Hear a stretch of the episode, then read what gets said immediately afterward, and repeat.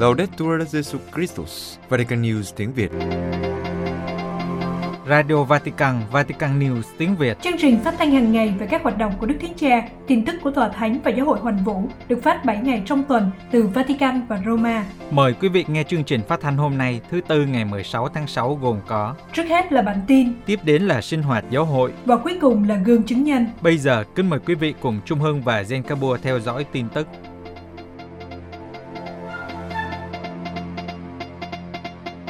Đức Thanh Trà phục hồi hệ thống lương thực phải quan tâm đến người nghèo.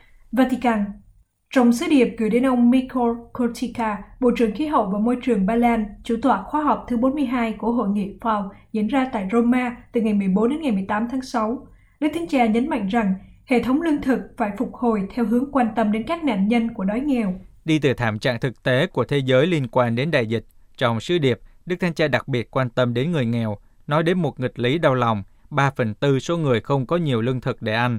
Người nông dân sống trong bối cảnh nông thôn nghèo nàn thì lại là những người sản xuất lương thực cho phần còn lại của thế giới. Đức Thánh Cha chỉ ra, năm ngoái, số người có nguy cơ mất an toàn lương thực nghiêm trọng cần được hỗ trợ ngay lập tức để sống còn, đã lên đến con số cao nhất trong vòng 5 năm qua. Tình hình này có thể tồi tệ hơn trong tương lai. Xung đột, các hiện tượng thời tiết khắc nghiệt, khủng hoảng kinh tế cùng với cuộc khủng hoảng sức khỏe hiện nay là nguyên nhân làm cho hàng triệu người phải đói kém. Do đó, để ứng phó với điều này, điều cần thiết là phải áp dụng các chính sách có khả năng giải quyết các nguyên nhân cơ cấu.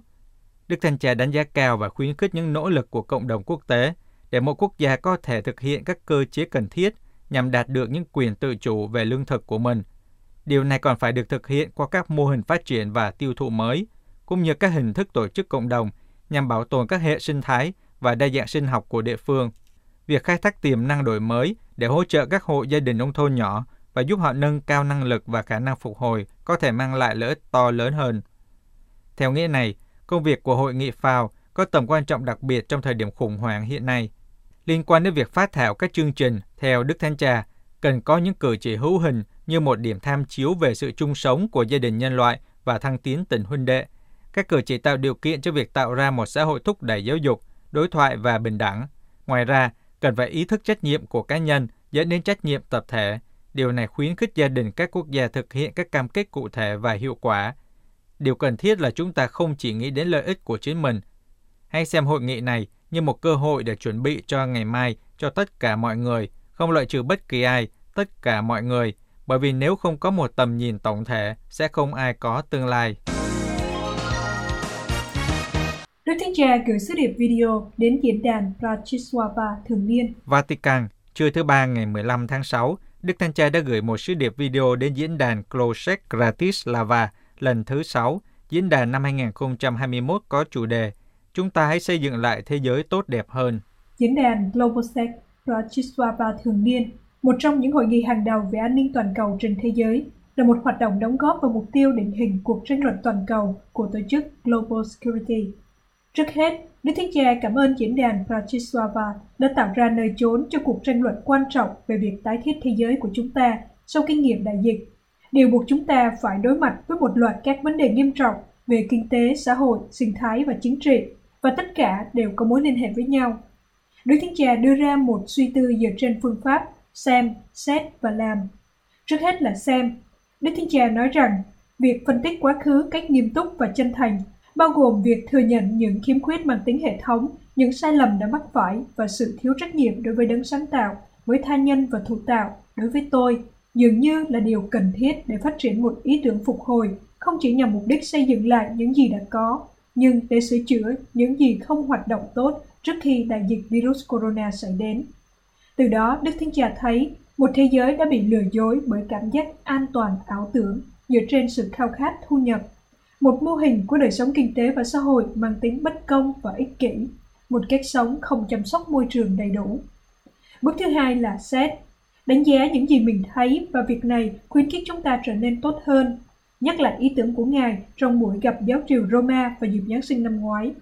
Khủng hoảng mở ra những cơ hội mới, Đức Thánh Cha mời gọi, lợi dụng thời gian này để tiến bước, và Ngài nói, khủng hoảng mở ra con đường cho một tương lai công nhận quyền bình đẳng thực sự của mỗi người không phải là bình đẳng trừu tượng mà là bình đẳng cụ thể, mang lại cho mọi người và các dân tộc những cơ hội công bằng và thực sự để phát triển. Cuối cùng là làm, Đức Thánh Cha nói, ai không hành động thì bỏ phí cơ hội mà khủng hoảng mang lại. Hành động đòi có một mô hình phát triển đặt con người ở trung tâm, do đó mỗi hành động đều cần một tầm nhìn, một tầm nhìn tổng thể và hy vọng như tầm nhìn của ngôn sứ Isaiah nhìn thấy các dân biến gươm đao thành quốc thành cày, rèn dấu mát nên liềm nên hái. Đức Thánh Cha giải thích, hành động vì sự phát triển của tất cả là thực hiện công việc hoán chuyển và trên hết là những quyết định hoán chuyển sự chết thành sự sống, vũ khí thành lương thực. Đức Thánh Cha cũng nhắc đến sự hoán cải sinh thái, xem công trình sáng tạo như ngôi nhà chung và cần hành động để bảo vệ nó. Thánh địa thiết lập ngày cầu nguyện cho hòa bình ở Trung Đông. Nazaret, Đức Tổng giám mục Pierre Bautista Piezaballa, thường phụ Công giáo Jerusalem đã công bố, bắt đầu từ năm nay tại Thánh địa sẽ cử hành một phùng vụ thánh thể đặc biệt, một ngày hòa bình cho Trung Đông để cầu xin lòng thương xót Chúa và bình an của người trên vùng đất Trung Đông. Trong sứ điệp được công bố trên các kênh chính thức của Tòa Thượng phụ Công giáo Latin ở Jerusalem, Đức Tổng giáo mục Pierre Battista Pizzaballa giải thích, nhân dịp kỷ niệm 130 năm thông điệp Rerum Novarum Tân sự do Đức Giáo hoàng Leo thứ 13 ban hành ngày 15 tháng 5 năm 1891, Ủy ban Giáo dục Công lý và Hòa bình của Hội đồng các Thượng phụ Công giáo Trung Đông đã đưa ra sáng kiến bắt đầu từ năm nay sẽ cử hành thánh lễ cầu nguyện cho hòa bình Trung Đông và năm nay sẽ là Chủ nhật 27 tháng 6. Phục vụ thánh thể cầu nguyện cho hòa bình ở Trung Đông sẽ được cử hành tại mỗi quốc gia. Ở Nazareth vào Chủ nhật ngày 27 tháng 6, thánh lễ đặc biệt này sẽ được cử hành tại Vương cung Thánh đường truyền tin do Đức Thượng phụ Pisabala chủ tế cùng với các giám mục bản quyền công giáo của Thánh địa. Trong dịp này sẽ có nghi thức thánh hiến Trung Đông cho Thánh gia. Một bức tranh Thánh gia sẽ được làm phép. Tranh thánh hòa lại hình ảnh Thánh gia trong một bức họa trên bàn thờ của nhà thờ Thánh Giuse ở Nazareth, nơi mà theo truyền thống là nhà của hôn phu Đức Maria. Trong sứ điệp, Đức Thượng phụ Pisabala viết, sau khi được làm phép, tranh thánh sẽ được rước trong cuộc hành hương bắt đầu từ Liban đến các nước Trung Đông và cuối cùng sẽ đến Roma vào cuối năm Thánh Giuse ngày 8 tháng 12 năm 2021. Từ Roma, tranh thánh sẽ thực hiện chuyến hành trình trở lại thánh địa. Vào Chủ nhật ngày 27 tháng 6, từ Roma, Đức Thánh Cha Francisco cũng sẽ ban phép lành đặc biệt nhân ngày hòa bình cho Trung Đông. Hoạt động của giáo miền tự quản Afghanistan có nguy cơ biến mất sau cuộc rút quân của các nước. Afghanistan, cha Giuseppe Moretti, dòng Banabe, bề trên của giáo miền tự quản ở Kabul, thủ đô của Afghanistan, từ năm 2002 lo ngại rằng hoạt động của thể chế công giáo duy nhất tại nước này phải đối mặt với một tương lai không chắc chắn khi các lực lượng quân sự nước ngoài do Hoa Kỳ dẫn đầu tiến hành rút lui dần dần khỏi quốc gia đang bị xung đột tàn phá. Cha Moriti truyền giáo tại Afghanistan từ năm 1990 đến năm 2015. Cha bày tỏ, điều đáng lo ngại là tương lai.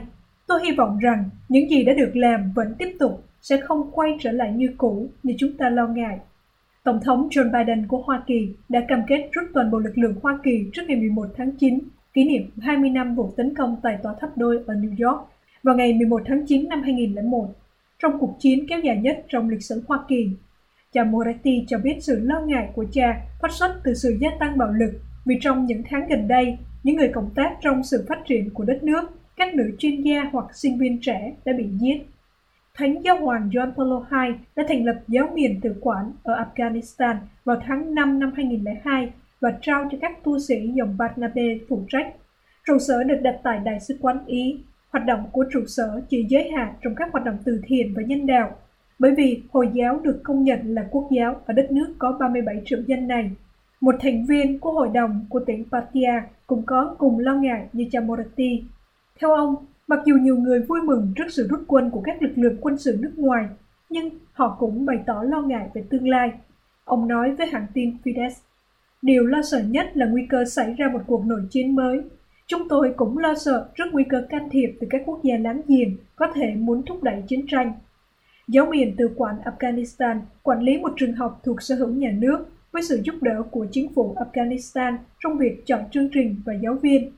Tại Afghanistan có chưa tới 1.000 Kitô hữu, các nữ tu dòng Thừa Sa Bắc Ái và một số tổ chức liên dòng phi chính phủ được gọi là Vì trẻ em Kabul đang thực hiện các hoạt động nhân đạo ở đây. Hội đồng giám mục Burkina Faso Niger lên án đêm khủng bố kinh hoàng ở Sohan. Burkina Faso một đêm kinh hoàng, Hội đồng giám mục Burkina Faso và Niger đã mô tả như trên về cuộc tấn công diễn ra vào ngày 4 tháng 6 tại làng Sonhan ở biên giới giữa hai nước. Đây là vụ tấn công nghiêm trọng nhất trong những năm gần đây do bạo lực thánh chiến gây ra trong khu vực. Trong thông cáo kết thúc hội nghị toàn thể được tổ chức từ ngày 7 đến ngày 12 tháng 6 tại Ouagadougou, các giám mục nói về vụ thảm sát và dâng lời cầu nguyện đặc biệt cho các nạn nhân, đồng thời lên tiếng báo động về bóng ma khủng bố đang đe dọa người dân ngày càng trầm trọng. Các giám mục cho biết hơn bao giờ hết, tình hình hiện nay rất đáng lo ngại do lạm dụng khủng bố. Người dân cảm thấy bất an về tương lai của khu vực. Các giám mục yêu cầu chính quyền quản lý tình hình một cách cương quyết và chặt chẽ hơn, bởi vì tương lai và sự sống còn của giáo hội địa phương phụ thuộc vào điều này. Hai hội đồng giám mục nhấn mạnh rằng các nỗ lực đã được thực hiện trong cuộc chiến chống khủng bố, nhưng sự kiện bi thảm ở Sohan làm cho mọi người bị sốc. Hoạt động khủng bố đã bóp chết sự lạc quan mới bắt đầu được phục hồi trong dân chúng. Thực tế đêm kinh hoàng ngày 4 tháng 6 chứng tỏ rằng các hoạt động khủng bố đang ngày càng đe dọa người dân, mặc dù đây là khu vực được lực lượng quân sự quốc gia và nước ngoài bảo vệ. Vì lý do này, Giáo hội Công giáo Burkina Faso và Niger đặt ra câu hỏi về hiệu quả sự hiện diện của rất nhiều thế lực nước ngoài trên lãnh thổ. Với những kết quả ngày càng gây thất vọng của những lời hứa, người dân đang rất lo lắng và các giám mục chia sẻ mối quan tâm này. Từ đây, các giám mục lên tiếng mạnh mẽ về tình huống kinh hoàng không thể chấp nhận được xảy ra ở Sohan, đồng thời khuyến khích lực lượng quốc phòng và an ninh để với sự giúp đỡ của mọi người quyết tâm lập lại hòa bình ở những khu vực đang bị khủng hoảng.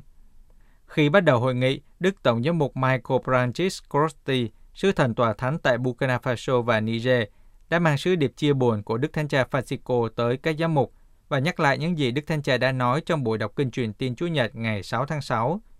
Tôi muốn đảm bảo cầu nguyện cho các nạn nhân vụ thảm sát trong đêm thứ Sáu rạng sáng ngày thứ Bảy ngày 5 tháng 6 vừa qua tại một thị trấn ở Burkina Faso. Tôi gần gũi với những ai đang chịu đau khổ nhiều vì các vụ tấn công diễn ra nhiều lần như thế. Châu Phi đang cần hòa bình chứ không cần bạo lực. Công giáo Indonesia phê bình kế hoạch của chính phủ đánh thuế trường học. Indonesia, các nhóm công giáo ở Indonesia đã phê bình một dự luật được Bộ trưởng Tài chính đề ra sẽ áp thuế đối với các hoạt động giáo dục. Kế hoạch này được xem như là một phần trong nỗ lực thúc đẩy phục hồi kinh tế do sự sụt giảm do COVID-19 gây ra. Dự luật được đề xuất với Quốc hội để sửa đổi luật thuế năm 1983, có nghĩa là các hoạt động giáo dục sẽ không còn được miễn thuế nữa. Ngày 13 tháng 6, phát biểu trong hội thảo trên web có sự tham gia của các nhà quản lý trường công giáo và các quan chức Bộ Tài chính. Cha Vincentius Damin Bula, dòng Francisco, người đứng đầu Hội đồng Giáo dục Công giáo Quốc gia đã lên án dự thảo này, đồng thời nói rằng nó không thể áp dụng cho các trường công giáo không hướng đến lợi nhuận. Cha Bula nói, các trường học công giáo là một hình thức phục vụ của giáo hội được quản lý để thực hiện sứ mệnh giáo dục quốc gia của chính phủ. Cha cũng cho biết tình trạng tài chính của các trường công giáo rất khác nhau và mặc dù có những trường có tài chính tốt, tài sản thặng dư thường được phân phối cho các trường nghèo hơn. Cha nói, đây là một phần của việc thực hiện các nguyên tắc liên đới và phụ cấp. Nếu thuế được áp dụng, nó sẽ có tác dụng mạnh mẽ, đặc biệt là đối với các trường học nghèo hơn vì nhiều trường đã bị ảnh hưởng bởi đại dịch COVID-19. Các tổ chức Hồi giáo cũng lên tiếng phản đối việc áp dụng thuế giáo dục. Ông Afirin Judaini của tổ chức Nandatul Ulama, tổ chức Hồi giáo lớn nhất của Indonesia, quản lý 21.000 trường học, cho biết phần lớn các trường của họ ở vùng xa và ở những vùng khó khăn, nơi có mức học phí thấp. Ông nói, nếu phải đối mặt với gánh nặng thuế thì sẽ khó khăn hơn trong việc trả lương cho giáo viên và các nhân viên khác. Ông Heda Nasir, chủ tịch của Muhammadiyah, tổ chức Hồi giáo lớn thứ hai, cho biết dự luật là vi hiến vì hiến chương quy định mọi công dân có quyền được học hành, mọi công dân có nghĩa vụ tham gia giáo dục cơ bản và chính phủ có nghĩa vụ chi trả cho giáo dục.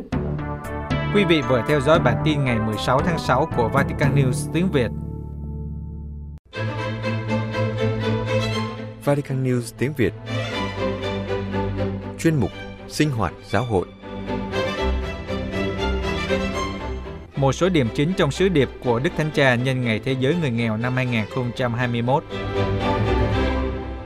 Kính thưa quý tín giả, như chúng tôi đã đưa tin, ngày 14 tháng 6 vừa qua, Đức Thánh Cha Francisco đã công bố sứ điệp nhân Ngày Thế giới Người Nghèo lần thứ năm sẽ được cử hành vào Chủ nhật 33 thường niên, ngày 14 tháng 11 năm nay.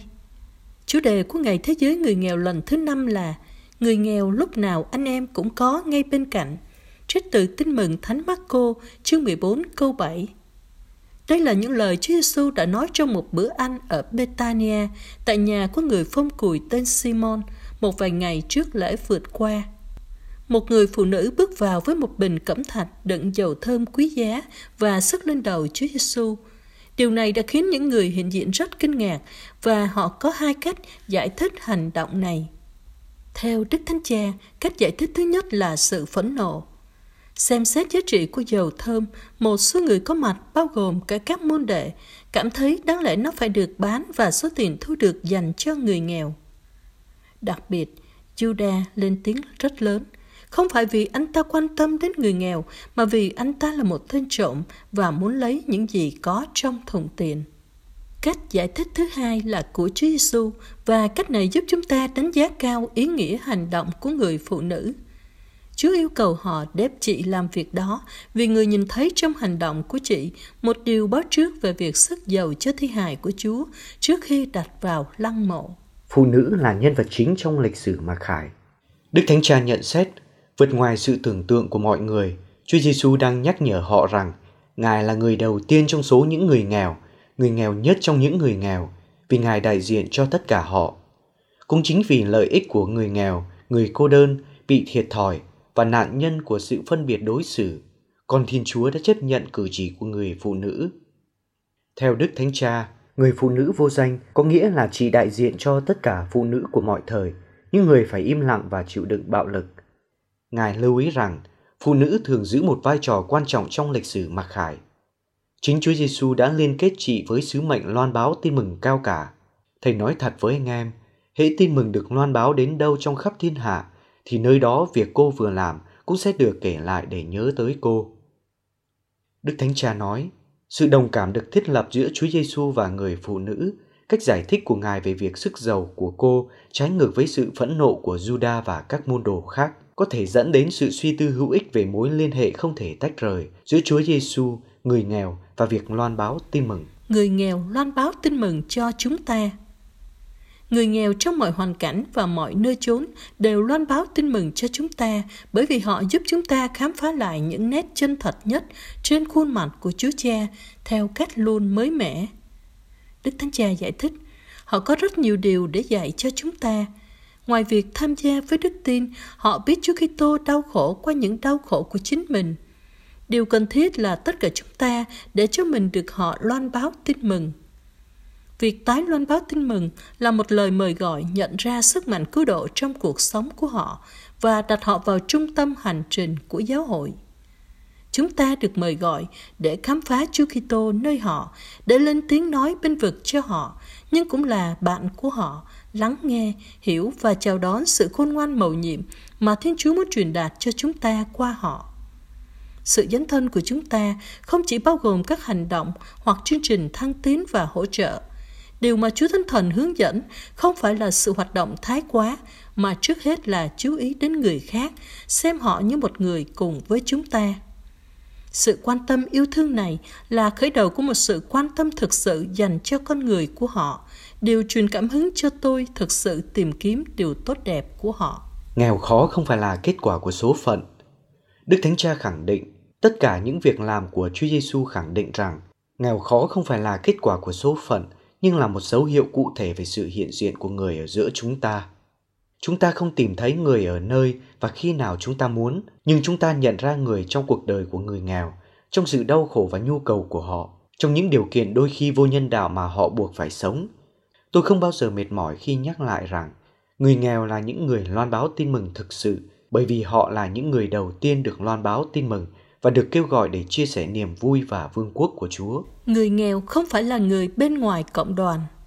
Chúa Giêsu không chỉ ở bên cạnh người nghèo, người còn chia sẻ rất nhiều với họ. Đức Thánh Cha nhận xét, đây là một bài học kinh nghiệm cho các môn đệ của Chúa ở mọi thời đại. Đây là ý nghĩa của câu nói của Chúa, người nghèo anh em luôn có ở bên cạnh. Người nghèo sẽ luôn ở bên chúng ta, nhưng điều đó không nên khiến chúng ta thờ ơ, nhưng thay vào đó mời gọi chúng ta chia sẻ cuộc sống hỗ tương.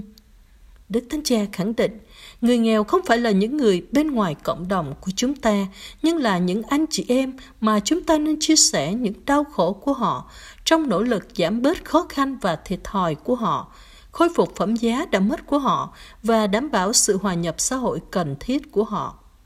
Đức Thánh Cha nhận xét rằng, trong khi một hành động bác ái thì có người cho và người nhận, còn chia sẻ tạo nên tình huynh đệ. Bố thí là việc thỉnh thoảng, còn chia sẻ thì kéo dài. Chứng tá của cha Damien, tông đồ của người phong củi. Đức Thánh Cha nhắc rằng có rất nhiều vị thánh đã chia sẻ với người nghèo dự án cuộc đời của họ. Trong số đó có cha Damien, tông đồ của người phong củi. Đức Thánh Cha viết, với lòng quảng đại cao cả, Ngài đã đáp lại lời kêu gọi đến hòn đảo Molokai, nơi đã trở thành một khu ổ chuột chỉ dành cho những người phong củi để sống chết với họ. Ngài đã sắn tay áo và làm mọi cách để cải thiện cuộc sống của những người nghèo khổ, bệnh tật và bị ruồng bỏ. Ngài vừa là bác sĩ, vừa là y tá, không màng đến những rủi ro và mang ánh sáng của tình yêu đến thuộc địa của sự chết như tên gọi của hòn đảo lúc bấy giờ. Bản thân Ngài cũng mắc bệnh phong cùi, chứng bệnh này đã trở thành dấu hiệu cho thấy sự sẻ chia hoàn toàn của Ngài đối với rất nhiều anh chị em mà Ngài đã hy sinh sự sống cho họ. Chứng tá của Ngài hợp thời nhất trong thời đại của chúng ta, với dấu ấn của đại dịch virus corona. Ân sủng của Thiên Chúa chắc chắn đang hoạt động trong trái tim của tất cả những người không phô trương, hy sinh chính mình cho những người nghèo nhất, chia sẻ với họ bằng những cách cụ thể. Hoán cải Đức Thánh Cha nhấn mạnh sự cần thiết phải thực hiện lời kêu gọi của Chúa Giêsu, hãy hoán cải và tin vào tin mừng. Ngài nói thêm rằng, sự hoán cải này bao gồm việc mở rộng lòng chúng ta để nhận ra nhiều hình thức nghèo khó khác nhau và biểu lộ nước Thiên Chúa qua một lối sống phù hợp với đức tin mà chúng ta tuyên xưng. Đức Thánh Cha giải thích thêm rằng, môn đệ Chúa Kitô đòi hỏi quyết định không tích lũy các của cải trần gian, những thứ gây ảo tưởng về sự an toàn, nhưng là chấp nhận thái độ sẵn sàng được giải thoát khỏi tất cả những gì ngăn cản chúng ta đạt được hạnh phúc và hạnh phúc đích thực – để nhận ra điều gì tồn tại không thể bị phá hủy bởi bất cứ ai hay bất cứ điều gì. Về vấn đề này, Đức Thánh Cha nói, Tin mừng của Chúa Kitô kêu gọi chúng ta bày tỏ sự quan tâm đặc biệt đối với người nghèo và nhận ra những hình thức rối loạn đạo đức và xã hội đa dạng và quá mức đang tạo ra những hình thức nghèo đói mới. Ngài nói thêm rằng, chúng ta đang thấy việc tạo ra những cái bẫy đói nghèo và loại trừ mới được đặt ra bởi các tác nhân kinh tế và tài chính vô đạo đức, thiếu ý thức nhân đạo và trách nhiệm xã hội. Hành động cụ thể Đức Thanh Cha đặt câu hỏi, làm thế nào chúng ta có thể đưa ra một câu trả lời rõ ràng cho hàng triệu người nghèo, những người thường xuyên gặp phải sự thờ ơ nếu không phải là sự phẫn uất? Con đường công lý nào phải được thực hiện để những bất bình đẳng xã hội có thể được khắc phục và nhân phẩm thường bị trà đạp có thể được phục hồi. Đề xuất các bước cụ thể, Đức Thánh Cha nói rằng cần phải tạo ra các quá trình phát triển, trong đó khả năng của tất cả mọi người đều được đánh giá cao để sự bổ sung của các kỹ năng và sự đa dạng của các vai trò có thể dẫn đến một nguồn lực chung của sự tham gia hỗ tương, bởi vì nghèo đói không phải là kết quả của số phận, nhưng đó là kết quả của sự ích kỷ và lối sống chủ nghĩa cá nhân đồng lõa với việc tạo ra đói nghèo và thường khiến người nghèo phải chịu trách nhiệm về tình trạng của họ cần có cách tiếp cận với nghèo đói thúc đẩy chúng ta lập kế hoạch sáng tạo nhằm tăng cường sự tự do cần thiết để sống một cuộc sống viên mãn tùy theo khả năng của mỗi người, thay vì nói về người nghèo cách trừu tượng và những con số thống kê. Đức Thánh Cha nhắc nhở rằng, sự trợ giúp ngay lập tức để đáp ứng nhu cầu của những người nghèo không được ngăn cản chúng ta bày tỏ tầm nhìn xa trong việc thực hiện những dấu chỉ mới của tình yêu và lòng bác ái Kitô giáo như một phản ứng trước những hình thức nghèo đói mà nhân loại đang phải trải qua ngày hôm nay tiếp cận và loan báo tin mừng cho người nghèo. Kết luận sứ điệp, Đức Thánh Cha bày tỏ hy vọng rằng ngày thế giới người nghèo sẽ phát triển tại các giáo hội địa phương và truyền cảm hứng cho một phong trào loan truyền phúc âm đến từng người nghèo dù họ ở bất cứ nơi đâu. Đức Thánh Cha kêu gọi mọi người đừng đợi người nghèo gõ cửa nhà chúng ta, nhưng hãy khẩn trương tiếp cận họ trong nhà, trong bệnh viện, trên đường phố, vân vân.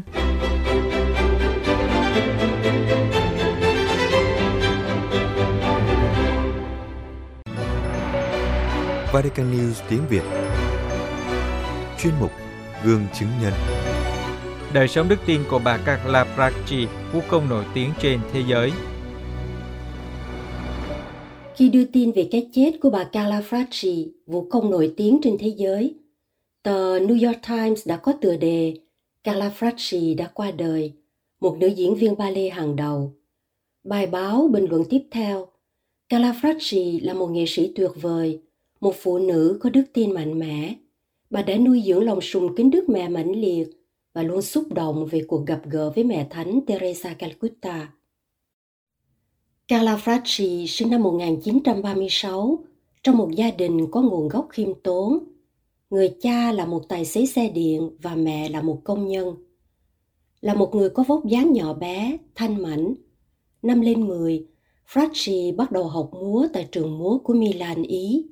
Chỉ trong một thời gian ngắn, Fratchi đã gây được sự chú ý của giáo viên. Sau khi học xong, Fratchi trở thành giáo viên của trường. Sau đó, Fratchi tiếp tục tu nghiệp ở Paris, New York và London. Năm 1964, Fratchi kết hôn với đạo diễn Beppe Menegatti. Hai ông bà có một người con tên là Francesco, cùng với hai người cháu. Một trong hai người cháu này cũng là một vũ công nổi tiếng trên thế giới.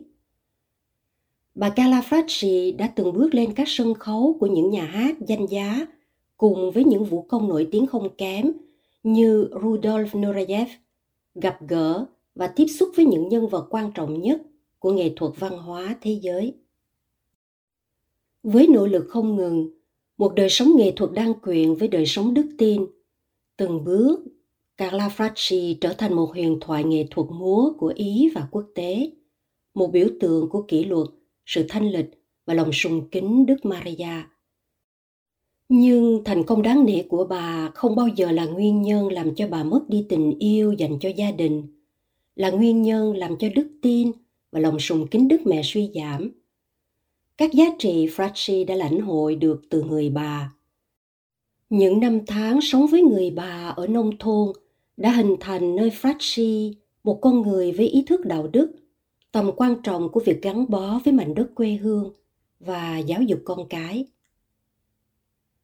Trái ngược với nhiều vũ công khác, bà không từ bỏ thiên chức làm mẹ.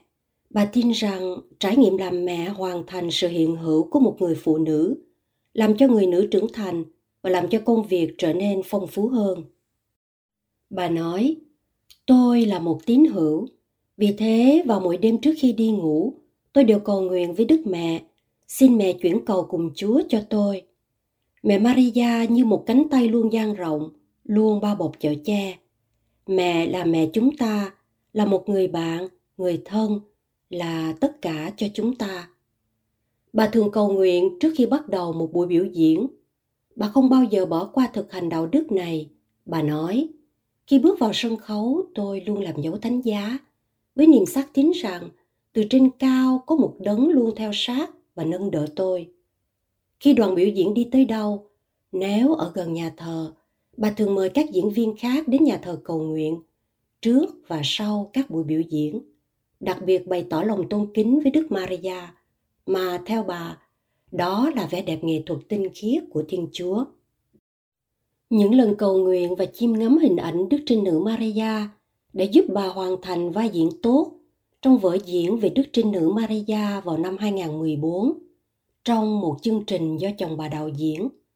Vở diễn có tên giấc mơ truyền tin trong cuộc đời của Đức Maria. Bà cho biết, bà đã cố gắng thực hiện vai diễn khó khăn này, một sứ vụ mà Thiên Chúa trao cho Đức Mẹ là mẹ Chúa Giêsu và là mẹ nhân loại. Một hành động phó thác hoàn toàn cho đức tin. Thực ra, đối với bà, giá trị công giáo này luôn đồng hành với bà. Điều này cũng nhờ vào việc sùng kính Thánh Francisco, một vị thánh được cả gia đình bà yêu mến. Mẹ Thánh Teresa Calcutta có một ảnh hưởng lớn trong đời sống đức tin và chiều kích nhân bản của bà Fracci. Một ngày kia, thánh nữ gửi cho bà một bức thư. Điều này đã làm bà rất xúc động và coi đó là một điều vô cùng quý giá. Một phần nội dung của lá thư như sau. Bà Fracci rất thân mến. Thiên Chúa tốt lành rất yêu thương bà. Hãy dành tất cả tình yêu của bà cho Chúa đều được bà thể hiện trong các vũ điệu để qua đó khán giả có thể được lôi cuốn vào đấng tuyệt đối.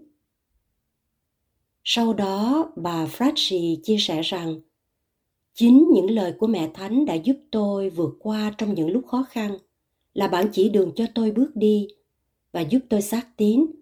Khiêu vũ có thể là một hình thức mang tính tâm linh rất cao.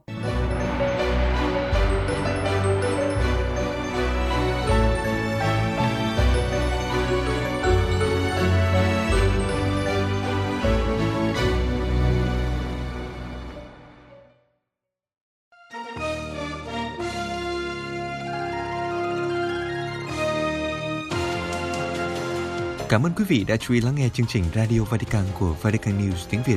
Xin Thiên Chúa chúc lành cho quý vị và toàn gia quyến. Laudetur Jesu Christus, ngợi khen Chúa Giêsu Kitô.